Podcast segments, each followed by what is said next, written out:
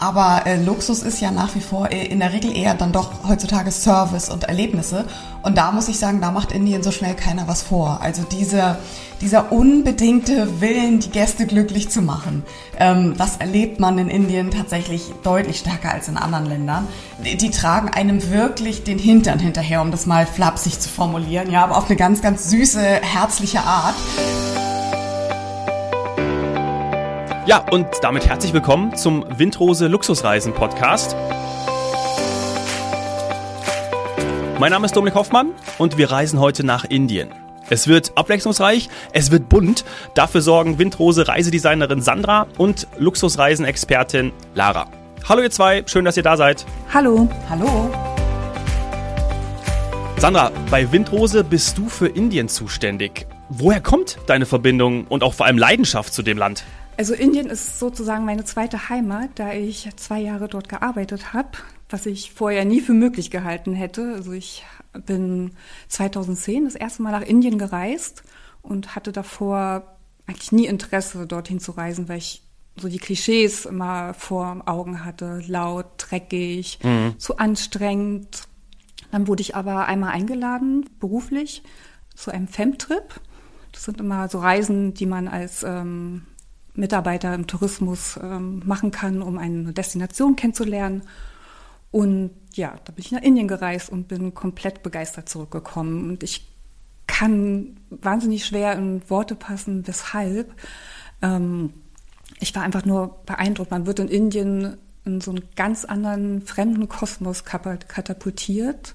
Alle Sinne werden beansprucht. Das kann mhm. sehr anstrengend sein, aber auch sehr inspirierend und anregend. Also das ist unglaublich spannend ja. und sehr vielseitig. Alle Sinne werden beansprucht, das trifft ja auch aufs Essen zu, ne? Das ist so meine erste Assoziation, so das indische Essen. Ich liebe Palak Panir, ja, bestelle ich mir auch immer. Aber das hat dich natürlich auch begeistert. Reicht wahrscheinlich auch eine ganze Podcast-Folge äh, zu, aber äh, das ist wahrscheinlich ja. auch etwas, was, was dich eindrücklich und auch nachträglich beeindruckt hat. Ja, also mit dem indischen Essen hat sich es wie mit meiner allgemeinen Einstellung zu Indien vor meiner Indienreise auch verhalten. Es hat mir nie wirklich geschmeckt. Und hier in Berlin bekommt man auch kein gutes indisches Essen, auch jetzt noch nicht. Okay. Aber ja. in Indien ist ja oft in Ländern, die man reist, wird man dann eines Besseren belehrt. Also die Küche ist so vielfältig, so aromatisch, unglaublich lecker. Ich war, also es gibt manchmal Phasen jetzt noch, wo ich es total vermisse. Inzwischen kann ich es auch ein bisschen selber kochen. Und neben Palak, also Palak Panier mag ich persönlich auch sehr gerne. Aber die Bandbreite allein schon an Dals, das sind diese Linsengerichte, bekommt man ja. ja hier meistens nur eine Version davon. Und in Indien allein gibt es schon unzählige Versionen davon. Und ähm, es gibt in der, also in, in den Städten überall kleine Essensstände in Restaurants, die sich auf ähm, kleine Spezialitäten mhm. ausgerichtet haben. Da, da, würde ich gerne ein Beispiel nennen, wenn ich darf. Ja, klar. Und zwar habe ich in Delhi, wo ich ja gelebt habe, auch ähm, mal eine Stadtführung in Nisamudin gemacht. Das ist ein muslimisches Viertel. Ich wollte da nicht so gerne alleine hingehen, weil das ziemlich, ähm, ja, ein ziemliches Gassenwirrwarr ist. Und da haben wir einen Guide gehabt, der hat uns durch die Gassen geführt zur Moschee und ähm, wir haben uns sehr gut mit dem Guide verstanden und ich habe am Ende, waren wir hungrig und ich habe nach einem Tipp zum Essen gefragt in Nisamudin und der hat uns dann so einen kleinen ähm, Streetfood-Stand empfohlen, der spezialisiert auf Hähnchenspieße. Dahi Chicken hieß das. das Dahi mhm. bedeutet Joghurt, die in so einer ganz besonderen, leckeren Joghurtmarinade eingelegt waren. Und das heißt, es ist auch nicht so scharf. Immer nee, wenn Joghurt das, dabei ist, äh, genau. dann ist es nicht so scharf. Das ist ganz gut. In, also es muss auch nicht überall immer scharf sein. Ne? Das, äh, man kann ja.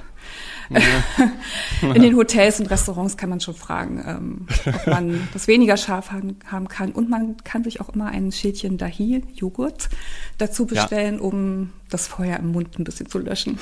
Ja, das habe ich äh, auch immer gemacht. es, es, hilft viel besser als Wasser.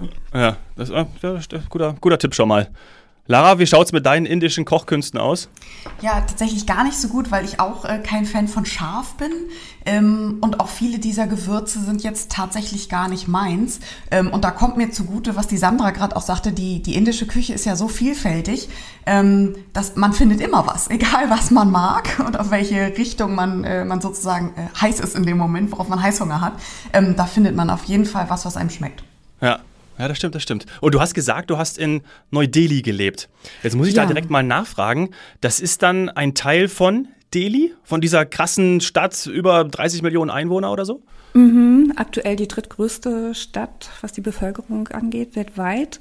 Also Delhi ist die riesengroße Metropolregion, wo verschiedene Teile zugehören. Und Neu-Delhi ist der Regierungssitz und ein Teil davon. Und ist ähm, eine sehr spannende Stadt. Also viele Menschen, die an Delhi denken und die vorher noch nicht in Delhi waren, haben immer Old Delhi, habe ich das Gefühl, vor Augen. Old Delhi ist der alte Stadtkern, sehr chaotisch, mit engen, vollen Gassen, ähm, mit diesen riesengroßen Kabelwirrwarr über den Gassen. Kennt ihr wahrscheinlich auch von Reportagen oder Ja, so. so stellt man sich auch vor, genau. Ja, aber Neu-Delhi ist komplett anders. Ist überraschenderweise recht grün. Es gibt schöne große Parks mit Palmen, mit Ruinen, wo man auch mal entspannen kann zwischen den Besichtigungen. Es gibt ähm, sehr schöne Viertel mit Rooftop-Bars. Es gibt ein Viertel, das nennt sich, da bin ich sehr gern hingegangen, Housecass Village. Da gibt es ganz viele Rooftop-Bars und wenn man dort oben sitzt und was trinkt oder isst, guckt man auf einen riesengroßen Park und auch mit einer, auf eine Ruine von einer ehemaligen Koranschule. Also man hat einen herrlichen Blick. Und genau, es gibt so schöne Alleen mit grünen Bäumen, wo dann zwischendurch die Affen hin und her springen. ähm, Kühe sieht man in Neu-Delhi nicht so viel, eher in Old-Delhi.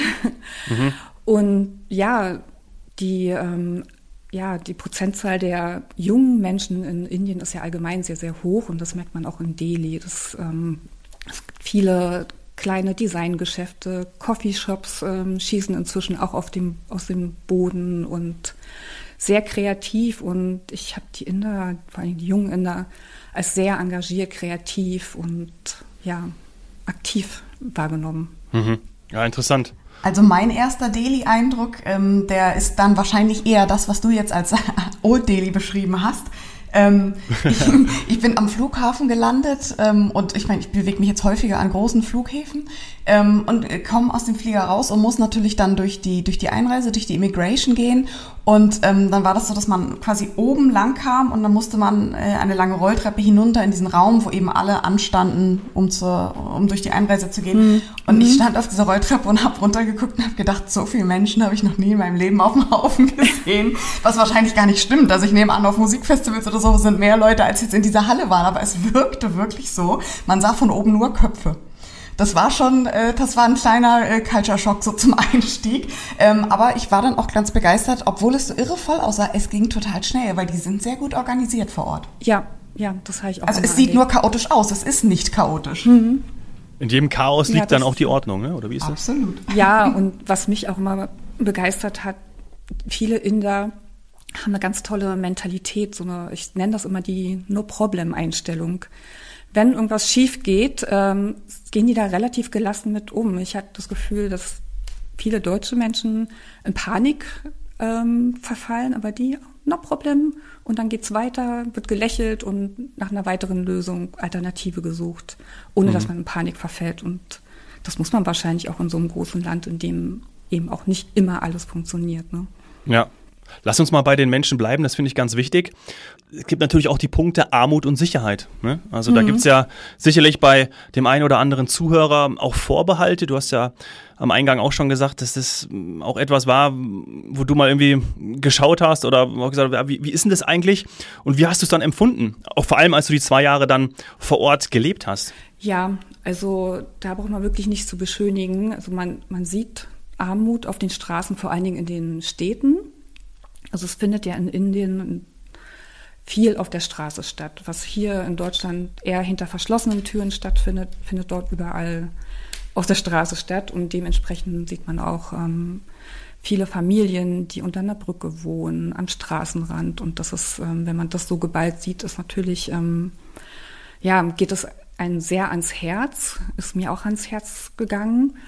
Und ähm, ja, was mich aber dann begeistert hat, während meiner Zeit, als ich in Indien gelebt habe, zu sehen, wie die Inder ähm, diese Menschen trotzdem supporten und unterstützen. Also es ist nicht so, ich habe die Gesellschaft nicht als ignorant den ärmeren Menschen gegenüber wahrgenommen, Zum okay. Beispiel gibt es, ähm, kennt ihr die ähm, Sikh-Gemeinschaft? Mhm. Ja. Das sind ja mhm. die mit den, to mit den stattlichen Turbanen, die Männer. Mhm. Genau, und da gibt es ähm, einmal in Amritsar den größten Sikh-Tempel und in Delhi gibt es auch einen sehr schönen Sikh-Tempel. Ähm, und in beiden Tempeln gibt es eine riesengroße Küche, wo täglich rund um die Uhr Freiwillige kochen für Menschen, für arme Menschen, die sich halt kein Essen leisten können oder nicht jeden Tag Essen leisten können. Und zum Beispiel in dem Tempel in Amritsar werden täglich ungefähr 100.000 Mahlzeiten gekocht. Und ich habe da auch mal die Küche besucht. Also ich war da einmal mit Freunden zu Besuch und ähm, habe ich dann einfach in die Küche gesetzt zu einigen Freiwilligen und ein bisschen Kürbis gehackt. Und mhm. neben mir saß eine Studentin, die hat mir dann mit der mich ins Gespräch gekommen und die hat mir dann erzählt, ja, sie macht das regelmäßig, ähm, wenn sie frei hat, um dir zu helfen. Und das hat mich sehr berührt und fand ich total schön und hat, ich weiß nicht, ob das komisch klingt, aber es hat mir wirklich geholfen, damit anders umzugehen, um zu sehen, dass die Gesellschaft versucht, ähm, die armen Menschen aufzufangen. Mhm.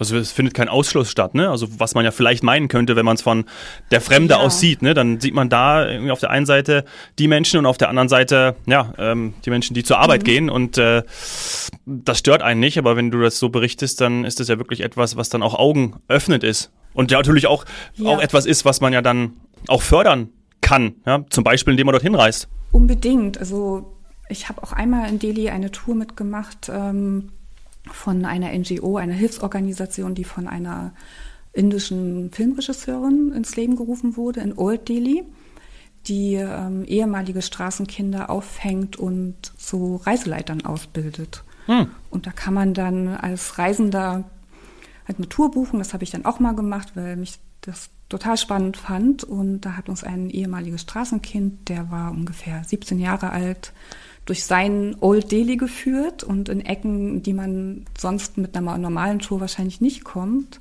Es war sehr persönlich, sehr schön. Und am Schluss konnte man dann auch noch die Schule und das Heim besuchen, wenn man möchte, und sich mit, den, mit, einer, mit der Heimleiterin unterhalten. Und ja, das fand ich auch ähm, sehr schön, das zu erleben. Und das haben wir auch schon für einige unserer Gäste, die sich für solche Themen interessieren, auch gebucht. Und die waren total begeistert, dass sie sowas dann auch mal miterleben konnten. Ja.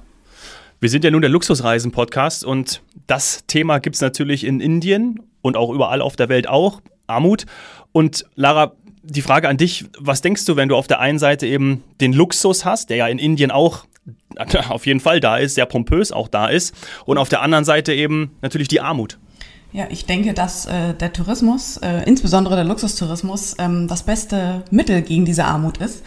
Ähm, nicht nur, dass man natürlich logischerweise, indem man als Tourist dahin kommt, diverse Arbeitsplätze ähm, schafft und auch ähm, natürlich erhält über die Zeit, ähm, sondern mhm. ähm, gerade im Luxus ist es ja so, dass die, die Firmen, die dahinter stehen, also zum Beispiel die Hotels, ähm, äh, sich ja sehr, sehr stark im Thema Nachhaltigkeit engagieren, ähm, was viele Leute immer denken, Nachhaltigkeit ist Umweltschutz. Ja, das ist ein Aspekt davon, aber insbesondere geht es eben äh, darum, dass die lokalen Gemeinden, die Communities ähm, von dem Tourismus äh, profitieren. Ja, also nicht mehr so wie früher. Es wurden Leute mit dem Bus ins Fünf-Sterne-Hotel reingefahren, blieben da zwei Wochen, wurden wieder rausgefahren und niemand hatte was davon, sondern dass eben die Hotels mhm. aktiv dafür sorgen, dass die Guides lokal sind, dass man eben mal in so eine arme Familie geht, ähm, mit denen auch mal isst ähm, und man bezahlt dann natürlich mit seinem Ausflug das Essen, das gekocht wird und es wird auch viel mehr gekocht, als man jetzt benötigen würde, wenn man da so als Urlauberpärchen oder Familie hinkommt und dann hinterher, dann sieht man schon, dann versammeln sich alle um das Haus und wenn man wegfährt, sieht man schon, dass die dann alle reinlaufen und das Essen essen und so. Na schön. Ähm, von daher, ja. das, ist, das ist ganz, ganz, ganz, ganz wichtig ähm, und deswegen glaube ich, dass äh, Tourismus insgesamt und Luxustourismus insbesondere, weil da eben sehr viel Geld generiert werden kann, ein tolles Mittel ist, um Armut zu bekämpfen. Mhm. Ja, sehe ich auch so. Also es gibt ähm, in Indien viele Hotels, die eher landschaftlich gelegen sind. Es gibt ja zum Beispiel in Rajasthan wunderschöne alte, 300 Jahre alte Palasthotels, die teilweise noch von der Maharaja-Familie bewohnt werden und die aber die Community, das Dorf drumherum, in das, das das Hotel gelegen ist, auch mit einbeziehen. So kann man zum Beispiel von einem Hotel, das wir ganz gerne buchen, Shanuga heißt es, mhm. eine Führung mit einem Lehrer aus dem Dorfunternehmen und viele Menschen aus dem Dorf arbeiten dann auch in den Palasthotel. Also das ist so ein Geben und ein Nehmen. Das was ich sehr schön finde. Ja, und oft sind das ja auch kleine Aspekte. Also was ich zum Beispiel schön finde, ist, dass es in der Luxushotellerie in solchen Ländern wirklich mittlerweile gang und gäbe ist, dass die kleinen Gastgeschenke, die da liegen, die sind eigentlich immer von der lokalen Gemeinde gefertigt. Das ist meistens irgendeine tolle Handarbeit, die auch wirklich authentisch ist. Ja, da ist nichts made in China, sondern wirklich handgemacht von der Dame im Dorf nebenan. Und die Hotels kaufen das eben in großen Mengen an und geben das ihren Gästen mit. Und auch damit unterstützt man natürlich einfach Local Businesses. Ja, Absolut. In, ähm, wenn wir schon mal um, über das Thema Luxus sprechen, dann gibt es ja in, gerade in Rajasthan ähm, wirklich herrlichste Luxus-Palasthotels, die zum einen die Oberoi-Hotels und die Touch-Hotels. In beiden Hotels kann man prunkvollsten Luxus erleben. Und diese sind, die Zimmer und die Hotelräume sind auch alle mit Textilien von lokalen Manufakturen aus, eingerichtet zum Beispiel was Lara gerade Ja, und weißt du, liebe Sandra, was seit Ewigkeiten auf meiner Bucketlist steht, ist das, äh, das Touch Lake Palace in Udaipur. Ja. Dieses auf dem Hotel schwimmende, äh, also auf dem See schwimmende Palasthotel, das sieht aus wie ein Traum. Als wäre es nicht echt. Ja. Hm. Ja. ja. Stimmt. Ja. Dieses Bild kennt ja, man ja. das ist toll. Ja, also da, das genau, das liegt wie eine. Bist du schon mal da gewesen? Ja. Sandra?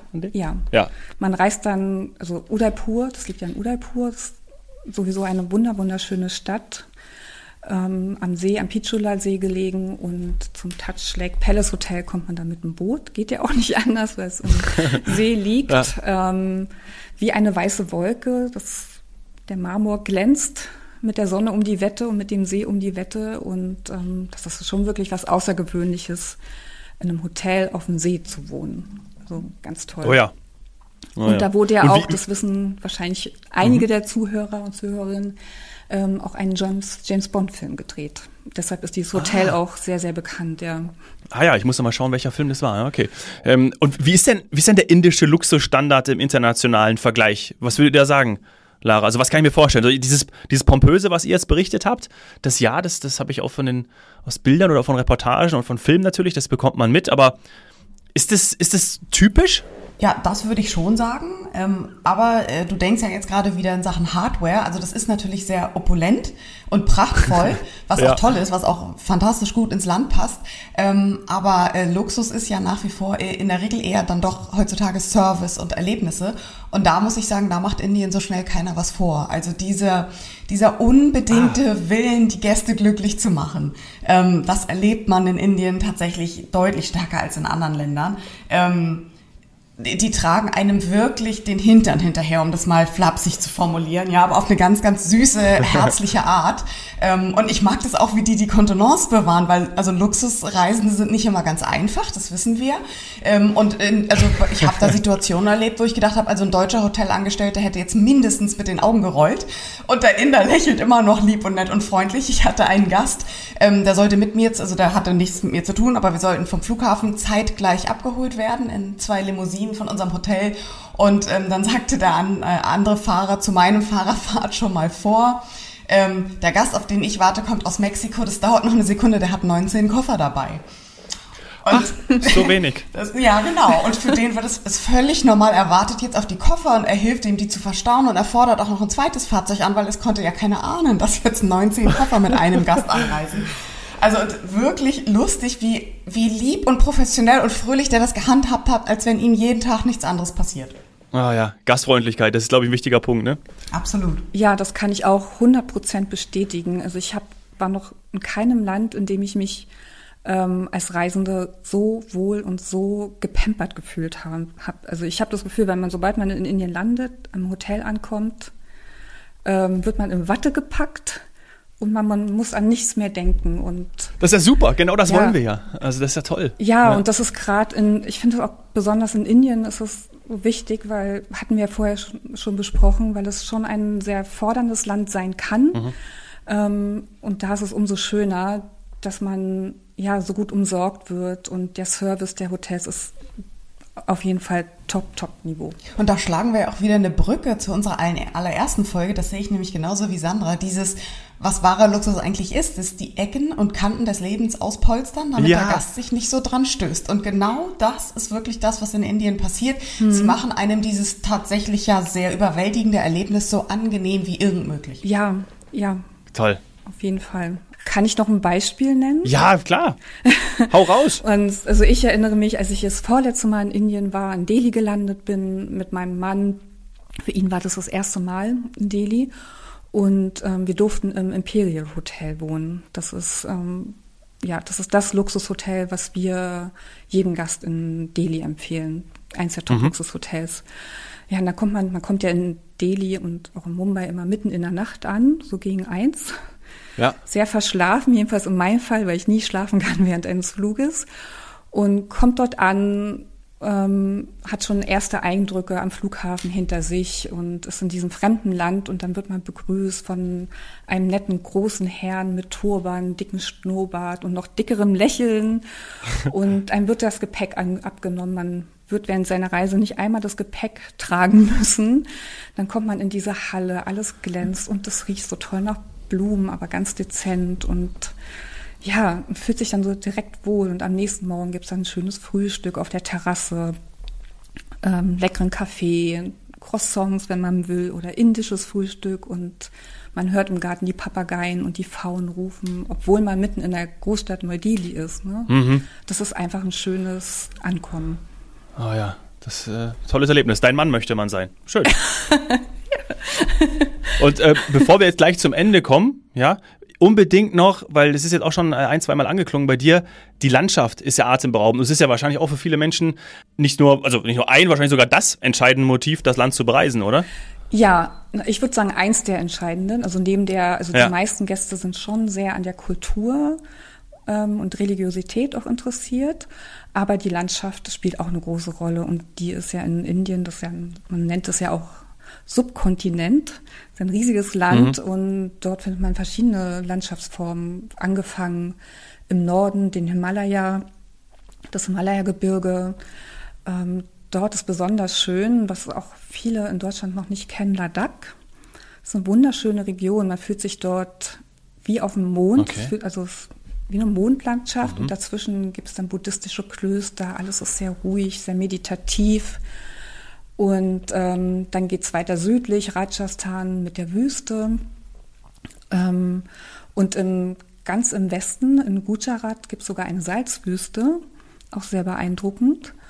Und je weiter südlich es geht in Indien, desto tropischer wird es auch. Ne? Im, in Zentralindien gibt es sehr viele Nationalparks, wo man den Tiger unter anderem sehen kann. Und das wäre, glaube ich, Safaris wäre sowieso nochmal eine eigene Folge für sich. Oh ja. Spannendes Thema in Indien vor allen Dingen. Und dann noch weiter südlich ähm, an der Spitze gibt es Tamil Nadu und Kerala. Und Kerala ist mit meine Lieblingsregion, die ich bisher gesehen habe in Indien. Ja. Sehr tropisch mit einem mit dem Backwaters. Das ist so ein Kanalwassersystem, ähm, so über 1500 Kilometer Kanäle, die gesäumt sind von Palmen. Ähm, ja, sehr beeindruckend, wo man auch eine Haustour machen kann. Ja. ja. Wunderschön. Okay, also ich merke schon.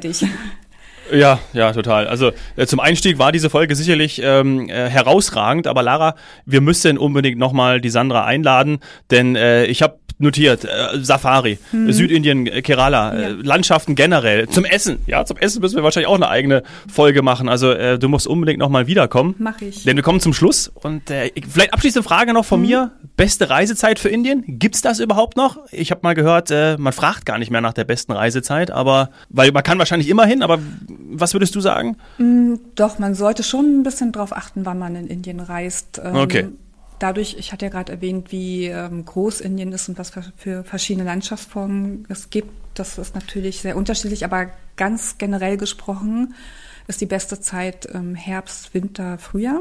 Mhm. Vermeiden sollte man, ähm, wenn man nach Rajasthan, was ja so die Einstiegsregion ist, auf jeden Fall den Mai und den Juni, da das da unglaublich heiß ist. Ähm, 40 Grad okay. ist da keine Seltenheit und das ist sehr, sehr unangenehm. Es war eine trockene Hitze dort. Und es gibt überall Klimaanlagen. Und ähm, ja, dann gibt es ja die im Juli, August die Monsunzeit. Ich war auch schon mal in der Monsunzeit auch in Kerala. Ich persönlich fand das total klasse. Mhm. Ähm, und in Himalaya ist in Ladakh, was ich ja eben angesprochen hatte, ist der Sommer eher geeignet. Okay, na sehr gut. Ich bin aber auch sowieso im europäischen Winter gerne weg. Also äh, gerne Herbst, Winter, Indien. Für mich passt das sehr gut. Alle weiteren Details und auch Rückfragen wieder, ja, äh, schickt die gerne an Sandra. Sandra, du bist zu erreichen wie am besten? Genau, ich bin zu erreichen unter podcast.windhose.de. Mhm. Und Telefonnummer wäre 030 20 17 210. Wunderbar. Sandra, vielen, vielen Dank und wir hören uns bestimmt ganz bald wieder, denn es gibt noch viele weitere schöne Themen zu besprechen, wie wir jetzt mitbekommen haben. Ja. Danke euch beiden. Ja, würde mich sehr freuen. Ja, auf jeden Danke Fall. euch auch. Ciao. Tschüss. Ciao, Lara. Danke, macht's gut.